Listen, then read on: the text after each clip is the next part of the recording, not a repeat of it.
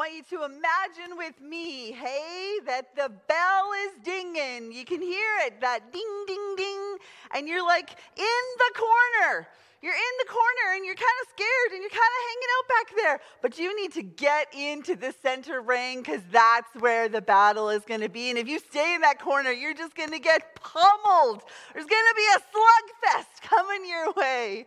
Well, I don't know if you love boxing or really don't know much about boxing. I don't really know a lot about boxing, but I love these pink gloves. It's pretty awesome. I'm like, you know, punch the Satan, kick the devil. Like I just, I'm just loving this.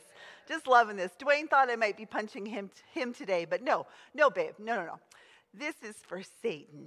We're going to do some warfare here today as we talk about some awesome stuff. Well, you know, um, I was not a boxing fan, but I remember growing up that I would hear about these different boxing matches that were going on. And the one thing that I absolutely loved about them actually was the marketing. I wasn't really a fan of the actual boxing part, but I loved the marketing. They used to have these incredible titles for their fights. Like there was this one, it was Muhammad Ali versus Joe Frazier, and it was called The Thrilla in Manila. Like, doesn't that just want you to like sign up? Like, I'm like, okay, maybe I could watch that. The Thrilla in Manila, right? Or there was Muhammad Ali, this guy was pretty famous, and George Foreman, and no, not the grill. It was he was before the grill, before the George Foreman grill. He was a boxer. And and their boxing match was called the Rumble in the Jungle. Like isn't that just fantastic? Like that just makes me want to watch just because of the title, just the marketing. The Rumble in the Jungle. uh, there was also this one with Roberto Duran and Sugar Ray Leonard and it was called The Brawl in Montreal. Like, isn't that just fantastic? Like, I just love those names. And um, if you followed boxing, then these would have been unforgettable moments for you. And I actually uh, YouTubed it, and these fights are actually on YouTube. You can actually watch them. And I remember that people would like gather around and families, and it was like a huge event, right? It was like pay per view, and everybody would gather around to watch the brawl in Montreal. and uh, and you know, I just I just love that idea of everybody coming around. And I got to tell you something. Before there was Jack Dempsey, before there was a Evander, the real deal Holyfield, before there was Iron Mike Tyson, the real and undisputed champion of the universe is somebody that we know. And he was crowned long before these guys. You see, the challenger he descended from the heavenlies and he fell like lightning and he inaccurately asserted his power and strength and he had no authority to do that. He thought he could defeat the undefeatable. And he showed up on the fight scene and he thought he was going to defeat this one who would come, who was born in a humble manger, who was this humble, unassuming, sweet, tender guy. And the enemy smiled as he saw Jesus and thought, that's an easy target, right? That's going to be an easy one. I'm going to send him to a cross and I'm going to defeat Jesus. That's what the enemy thought. He thought just one knockout, one punch, and that Jesus would be down for the count. But let me tell you, my Jesus, he can take a punch. He can take a punch. And you see, Satan thought that he won, but because of Jesus' sacrifice on the cross and the resurrection that you should be celebrating every single day, not just at Easter, not just at Christmas, but every day, that resurrection, Jesus won this victory, and it was unquestionable who the victory was going to go to, and that was to Jesus Christ. He's the undisputed champion. It doesn't matter what sucker punches, what Satan sent to him, Jesus has victory over all. The outcome was never actually in question. You see, the result had already been established before Jesus got in the ring with the enemy. We already knew the end before it even happened, right? and, and see what happened is there was this 10 count that was given, and the enemy gets punched, the 10 count is given, and he stayed down, and the hands of the victor were raised up, and that was to our Lord Jesus Christ. The lamb was slain, the victory was won, the belt of victory had already been assigned to Jesus.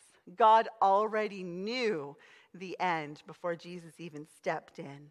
You see, but the thing about the enemy is that he doesn't like to stay down, does he? Right? He keeps scraping together a plan and a weapon to form against those who follow Jesus, and he keeps trying to overthrow the fight, right? And some days, I, I think you probably agree, it honestly feels like the enemy is winning, right? Some days, it just feels like the enemy is winning and that the fight has gotten to be too much some days because you see, values are shifting under our feet, aren't they? Morals and values and standards are constantly changing, and, and we're trying to like stay aware and keep up with these constant uh, changes that are going on in our world. And, and our own environments are constantly at risk, aren't they? There's social and political and civil freedoms that have been threatened in our world right here today, right?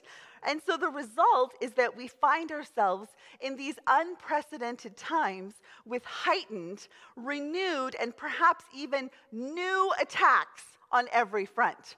Things that we thought, no, it will never get that bad. We're seeing it's gotten that bad.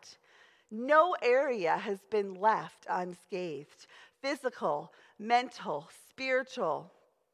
But you see, all of those attacks that are going on should help us to recognize that we are still in a boxing ring. We are in a fight. And it's, in, it's assumed in Scripture that we're going to know this. And it actually says in Ephesians 6.12 that we wrestle not against flesh and blood. And, and I want you to hear this in the Passion Translation because it's a little bit different. So just hold on, just hang on to this. Okay, Ephesians 6.12. Your hand-to-hand combat is not with human beings, but with the highest principalities and authorities operating in rebellion so these are not the highest principalities and authority operating within the atmosphere, the sphere of God. They're operating out of rebellion under the heavenly realms. And for they are a powerful class of demon gods and evil spirits that hold this dark world in bondage. But, but, did you catch? Your hand to hand combat is not with human beings.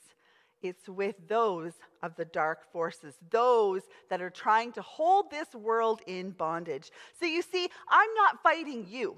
You are not fighting me. We're not in a boxing ring with gloves on fighting each other. We're fighting against the enemy. We're fighting against his demons because they are rebellious against who? Against God. They are rebellious against God. And so the enemy does not care who you are. He will put on the gloves and punch below the belt. He will not fight fair. He wants to defeat you. And we are in a fight. You see, it's this incredible tension because the war is over. The victory is confirmed and sure for Jesus Christ, our Lord and Savior right? But there's still this abundance of enemy attacks and skirmishes and confrontations and, and all of this tension. Even though our foe has been defeated, he wants to inflict as much damage and pain and carnage and hurt and death as possible before he is sent for his final eternal defeat to the pits of hell. And you see, it's for this reason that I want to challenge us to fix the fight. You see, the fight is fixed. We know who the victor is. But will you fix the fight in you? You see, to fix the fight, it actually means two things. One, it means to cheat. And so we're not going to do that. We don't need to do that because we're on the winning team. You see, in the second part that I want you to really hold on to is to decide the end result we can fix the fight because we know the end result. We don't have to cheat. We don't have to borrow. We don't have to earn. We don't have to please. The fight is fixed and we are on the winning side. Now, I want to draw you to one of the most famous passages in the Bible, and it's about a boy whose name is David. And he's a shepherd boy, and you probably know the story I'm going to go to in 1 Samuel 17, starting in verse 22. So, just a little history. So, David is a young guy, and he's a shepherd. He's taking care of the sheep, and the Israelites are off fighting a battle against the Philistines. And so, David's older brothers are part of the Israelite army, and they're off and they're fighting this war. They're, they're in a battle with the Philistines, okay? And so the Philistines have this huge guy, this giant, and we all know his name is Goliath, and they send him out, and he taunts the Israelites. He makes fun of the Israelites. And what do they do?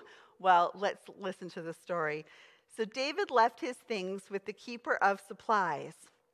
So he's just arrived to the battle, and he hurried out to the ranks to greet his brothers. As he was talking with them, Goliath, the Philistine champion from Gath, came out from the Philistine ranks. Then David heard him shout his usual taunt to the army of Israel. As soon as the Israelite army saw him, they began to run away in fright. They're like, Can you see him? There's a giant. Oh my goodness. He comes out every day and he wants to fight us. He's going to pummel us. And, and there's this huge reward if you can defeat him, but we can't even do that. We're so scared. We just run. And then David's like, What is going on? Like, this guy is making fun of God. And, and it's almost like David doesn't even realize what the monetary reward is. He's just like, frustrated that this Philistine would defy the armies of the living God. And so then David's like, okay, whatever, there's a reward. And then his older brother, Eliab, heard David talking to the men, and Eliab was angry. What are you doing around here anyway? He commanded. What about those few sheep that you're supposed to be taking care of? I know about your pride and deceit. You just want to see the battle. You see, here's a tip you never win a fight if you won't get into the fight. And how many of us don't want to actually get into the spiritual fight? We just want to watch somebody else. We just want to see the battle. We just want to watch somebody else wage the war, pray the prayers, stay up, do the fasting, count the cost, right? We just want to watch somebody else in the battle. And you got to know about these Israelite guys. Prior to this story, God had already promised them this land. He had put a promise and a covenant into the heart of Abraham and said like I will go before you. There was already victory.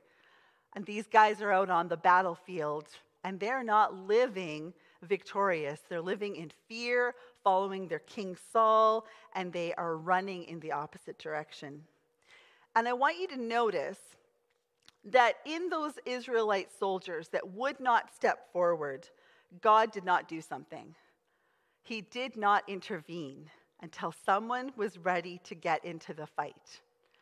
Right? Day after day, the Israelites cowered at Goliath the so called fighting men of the Israelite army refused to get into the fight. There was no divine interruption, there was no divine intervention, there was no miracle, there was nothing super, supernatural. And I want to assure you this morning that God is willing to intervene on your behalf. God is willing to intervene on your behalf. I want you to actually say that because I want you to get this so much. I want you to say, God will intervene on my behalf. God will intervene on my behalf. But here's the thing He can't bail you out if you won't jump in. He won't defend you if you never step into the boxing ring. The truth is, so many of us are down for the count and we throw in the towel and one little bump in the road and, and that's it. That's it. No, no, no God, no Jesus, no, I can't do this anymore. It's just too difficult. Well, the reason this story is in the Old Testament wasn't to get us distracted by the blood and the gore and the, and the slaughter and the plunder and, the, and the, that. It's not meant to be a distraction. It's to remind us that God fixed the fight in us, that God wants to intervene for those who will step into where He is calling them to go, not by cheating, but by the victory of the Lord. These stories are there to remind us that we are God's people who battles in His name because He goes before us. We're warriors and we're fighting men and women in the spiritual. And here I want you to remember this. We're not battling for victory, we're battling from victory. We're battling from victory. I want you to say that out loud. I'm battling from victory. Come on.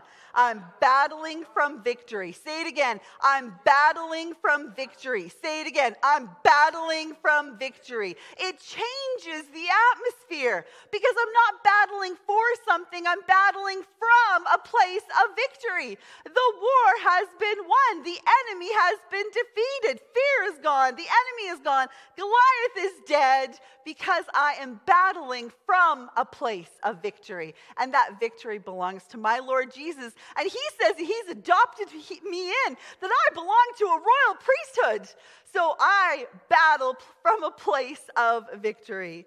You see, we, we as a church, we come together and we want to encourage and inspire each other to serve and to tithe and to love, like all the ways that Jesus did. But we also need to remind each other that we need to fight from a place of victory. You do not need to be Satan's punching bag. You do not need to be Satan's punching bag. If peace belongs to us, then let's fight for it. If contentment is our inheritance, then let's fight for it. If joy is ours, then let's not give up the fight and keep fighting for it. If healing is ours, then we fight for it. Church, this last few weeks, my family and I have gone through some very difficult things. And it's been like a roller coaster. And do you know why? Because I kept getting in the boxing ring with the enemy, and I kept sitting down on the floor thinking I was defeated.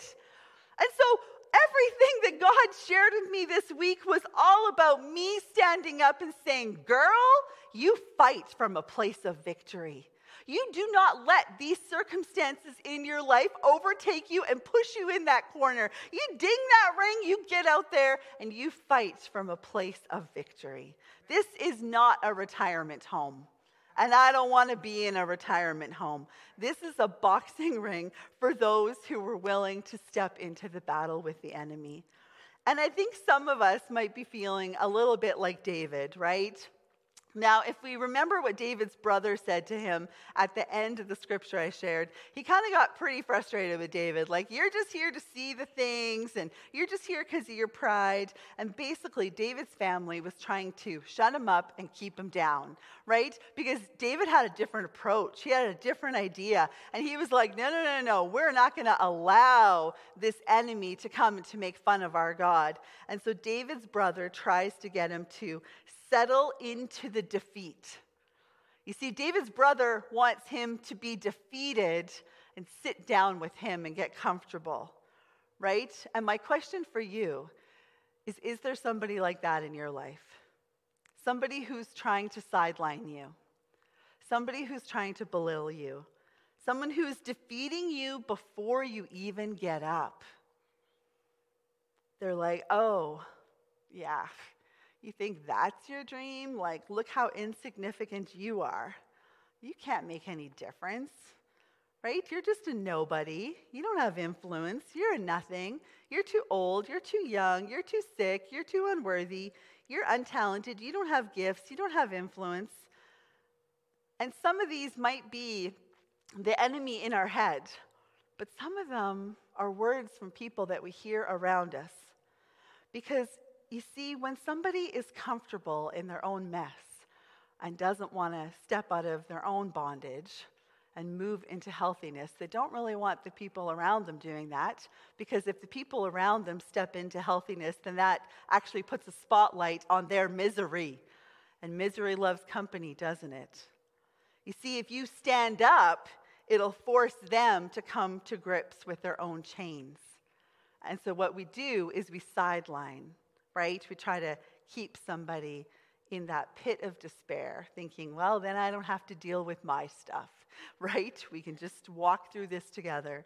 Well, Joshua says in 18:3 to the Israelites, "How long are you going to wait before taking possession of the remaining land the Lord, the God of your ancestors, has given you?"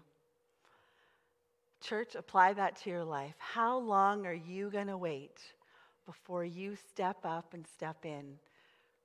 Tomorrow? Today? Five years? Ten years? You see, the enemy knows that if you get your dander up, if you get your gumption up, the enemy knows that they're doomed. The enemy knows who Jesus is and will do everything to keep you from stepping into the fight in the name of Jesus Christ because the enemy knows the fight is fixed. The enemy knows that they're doomed if you come in the name of Jesus Christ. James 2:19 says, "You say you have faith for you believe that there is one God. Good for you. Even the demons believe this and they tremble in terror." See, could it be that the enemy knows if you ever get fighting mad, they have no fighting chance? Could it be that those demonic spirits know that if you ever step up, they're going to have to step off? There isn't room for both. Maybe they're working overtime to intimidate and silence and distract and sideline you because if you ever fix yourself in the fight, they know it's over for them because the fight is fixed, the outcome has been determined. So let their objections and their belittling statements actually be a fuel for the fight in you. Church, I need someone to prove the doctor wrong because they had the faith and the belief. I want to hear of somebody who proved the banker wrong when they were almost facing bankruptcy. I want to hear of somebody who proved their ex wrong, somebody who proved the teacher wrong, somebody who proved the hurt wrong, somebody who proved the heartbreak wrong, somebody who proved the devil wrong today. Is there anybody who will stand up and fight? It's God that determines your outcome. So fix the fight. You know the outcome, so fight for your kids. Fight for them. Fight for your family, fight for your marriage, fight for your spouse, fight for your friends, fight for the, the right to worship, fight for your faith, fight for healing, fight for souls, fight to gather in homes on Sunday mornings, fight for prayer, fight for your growth in God.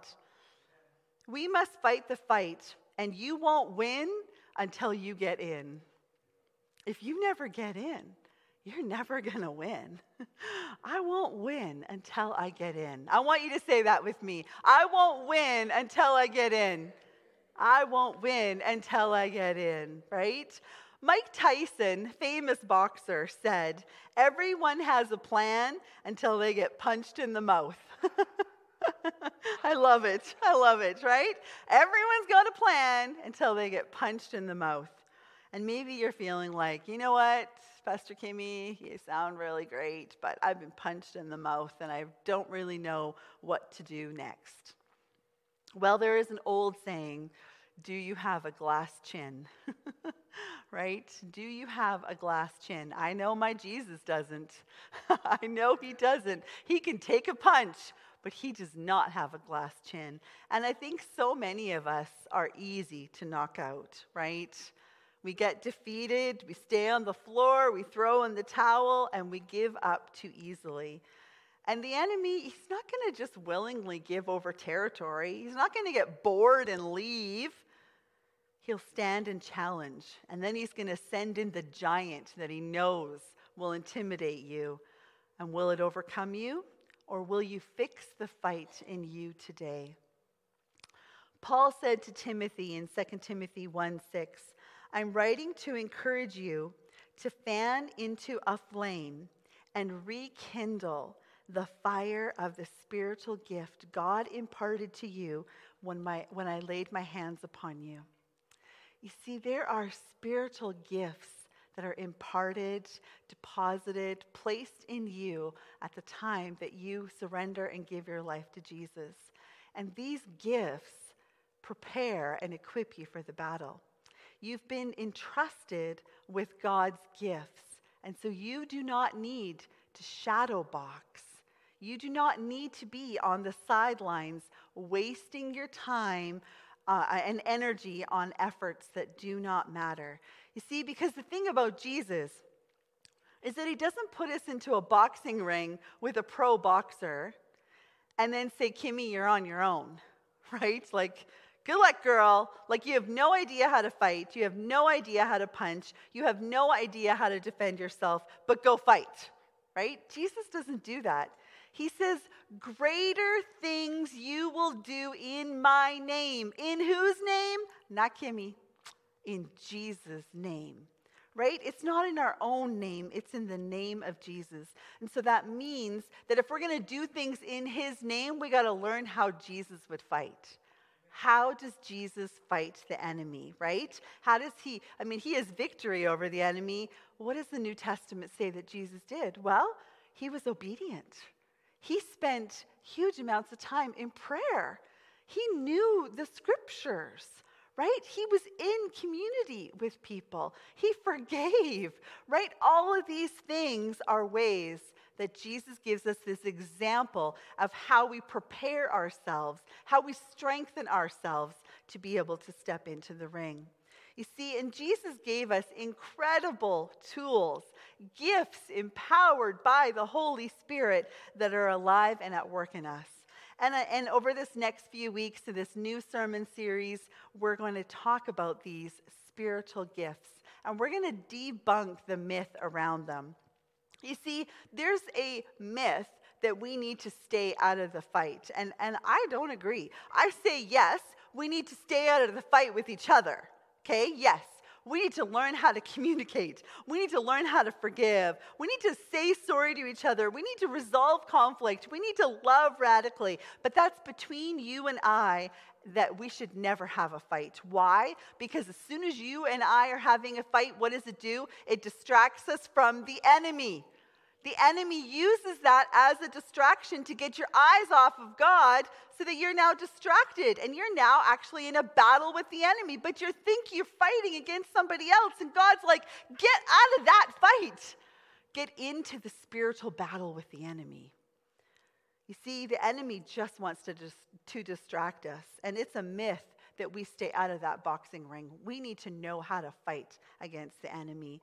We need to be in the right fight, right? Not against our, our friends or our husbands, our wives, our kids, our parents, but a fight against the enemy. Right? Go back to Ephesians 6:12. Your hand-to-hand combat is not with human beings. It's not. It's with the enemy. So, back to spiritual gifts. That's what we're going to focus on over this next few weeks. And when we think of spiritual gifts, we often think of them as, um, as I, I, and maybe this is just me, I don't know, but I often think of them as these sweet little things that come in these pretty little packages, right? Like pretty little packaging and pretty little bows, and, and that's kind of what we think of spiritual gifts, that they're, they're these pretty little things, right? But what I want you to think of is that spiritual gifts are actually a weapon to defeat the enemy. And I'm going to show you why. 1 Corinthians 12 4. There are different kinds of gifts, but the same Spirit distributes them. Capital S, so we know that's Holy Spirit. There are different kinds of service, but the same Lord. Capital L, we know that's Jesus. There are different kinds of working, but in all of them and in everyone, it is the same God at work. Now, to each one, the manifestation of the Spirit is given for the common good. And then it lists out a bunch of spiritual gifts. Now, I need you to know this is not an exhaustive list. There's actually a few places in Scripture where spiritual gifts are listed. But this passage here says that, that, that to one, there is given through the Spirit, Holy Spirit, a message of wisdom and to another knowledge, and another faith, and another healing, and miraculous powers, and prophecy, and discernment, which is distinguishing between spirits and speaking in different kinds of tongues, and still to another the interpretation of tongues.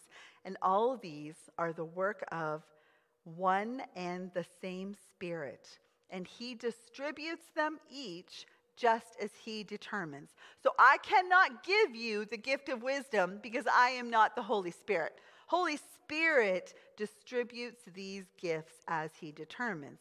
And so there's other gifts that are in the New Testament, such as hospitality and mercy and giving and leadership and pastoral. And if you think that you only get one spiritual gift in your whole lifetime, that is a myth that we need to debunk. That is absolutely not true. I have had many different spiritual gifts that the Holy Spirit has distributed, has given to me. And some of those gifts I've had for a lifetime, absolutely. And I have worked to operate in them, to learn about them, to know them, so that I'm like fluent and become like an expert in those gifts.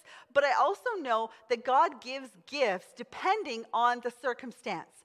Sometimes He'll give a gift because it's what needs to happen to edify the body of Christ. Why? Because God the Father, the Son, and Spirit delight to give spiritual gifts to His people, the bride of Christ. God loves to give us these gifts. He's not like, oh, you know, we reached a thousand, like there's our quota. Nope, can't give out any more gifts today. Like he loves to impart the gifts to the bride of Christ. Okay?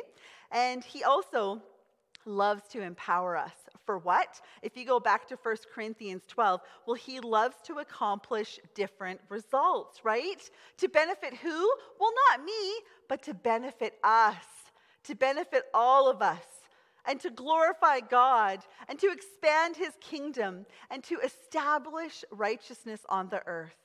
You see, these gifts need to be used properly through the church. And as the church moves forward in these divine gifts, I believe God will continue to release more. Why? Because it's for the edification of Jesus Christ, it's for the edification of, of God and the Holy Spirit and the bride of Christ.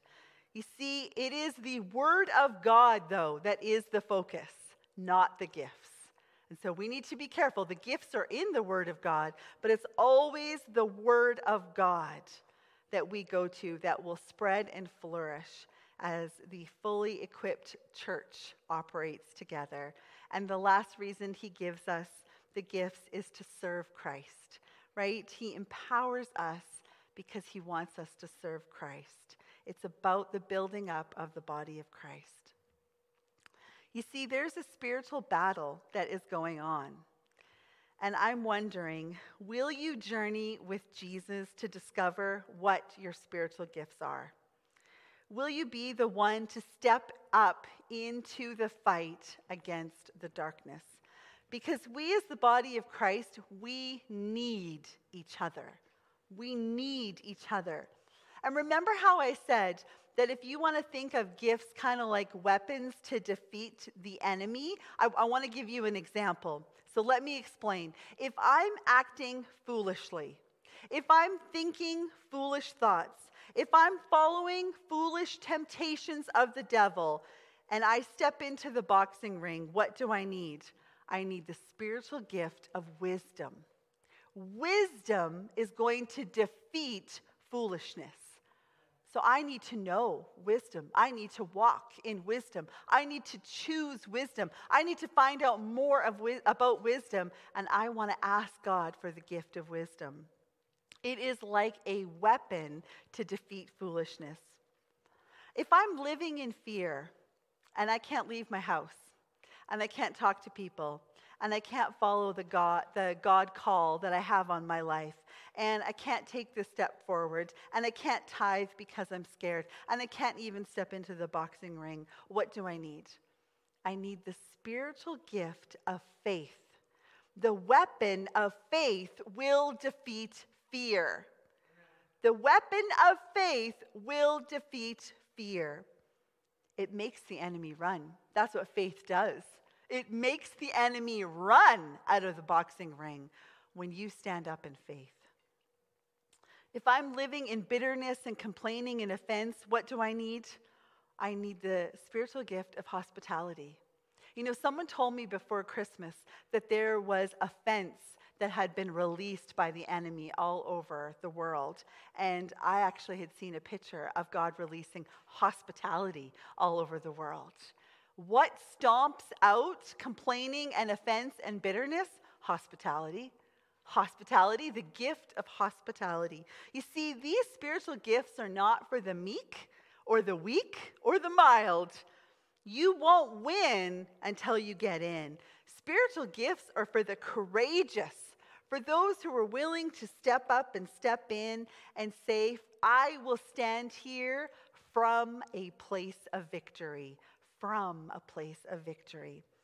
You see, I assure you, I assure you, church, God wants to intervene on your behalf. But like the Israelites, God is asking you to step in. You see, in 1 Samuel, God raised a shepherd boy who defeated a giant. And in 2022, God is raising up a people who will declare, Not on my watch people who are willing to stand up and to fight when others want to give up, that they help lift their arms up. People who won't throw in the towel, but will pick it up and will serve. People who will not opt out, but will opt in. When others run away, they will run in. When others are asleep, they will rise up and strike back against the enemy. Will you fix the fight in you? we get, um, we get the privilege and the honor to stand in the shadow of Jesus Christ, who goes before us in every battle. And we get the privilege, because of his sacrifice, because of his great love, to fight from a place of victory.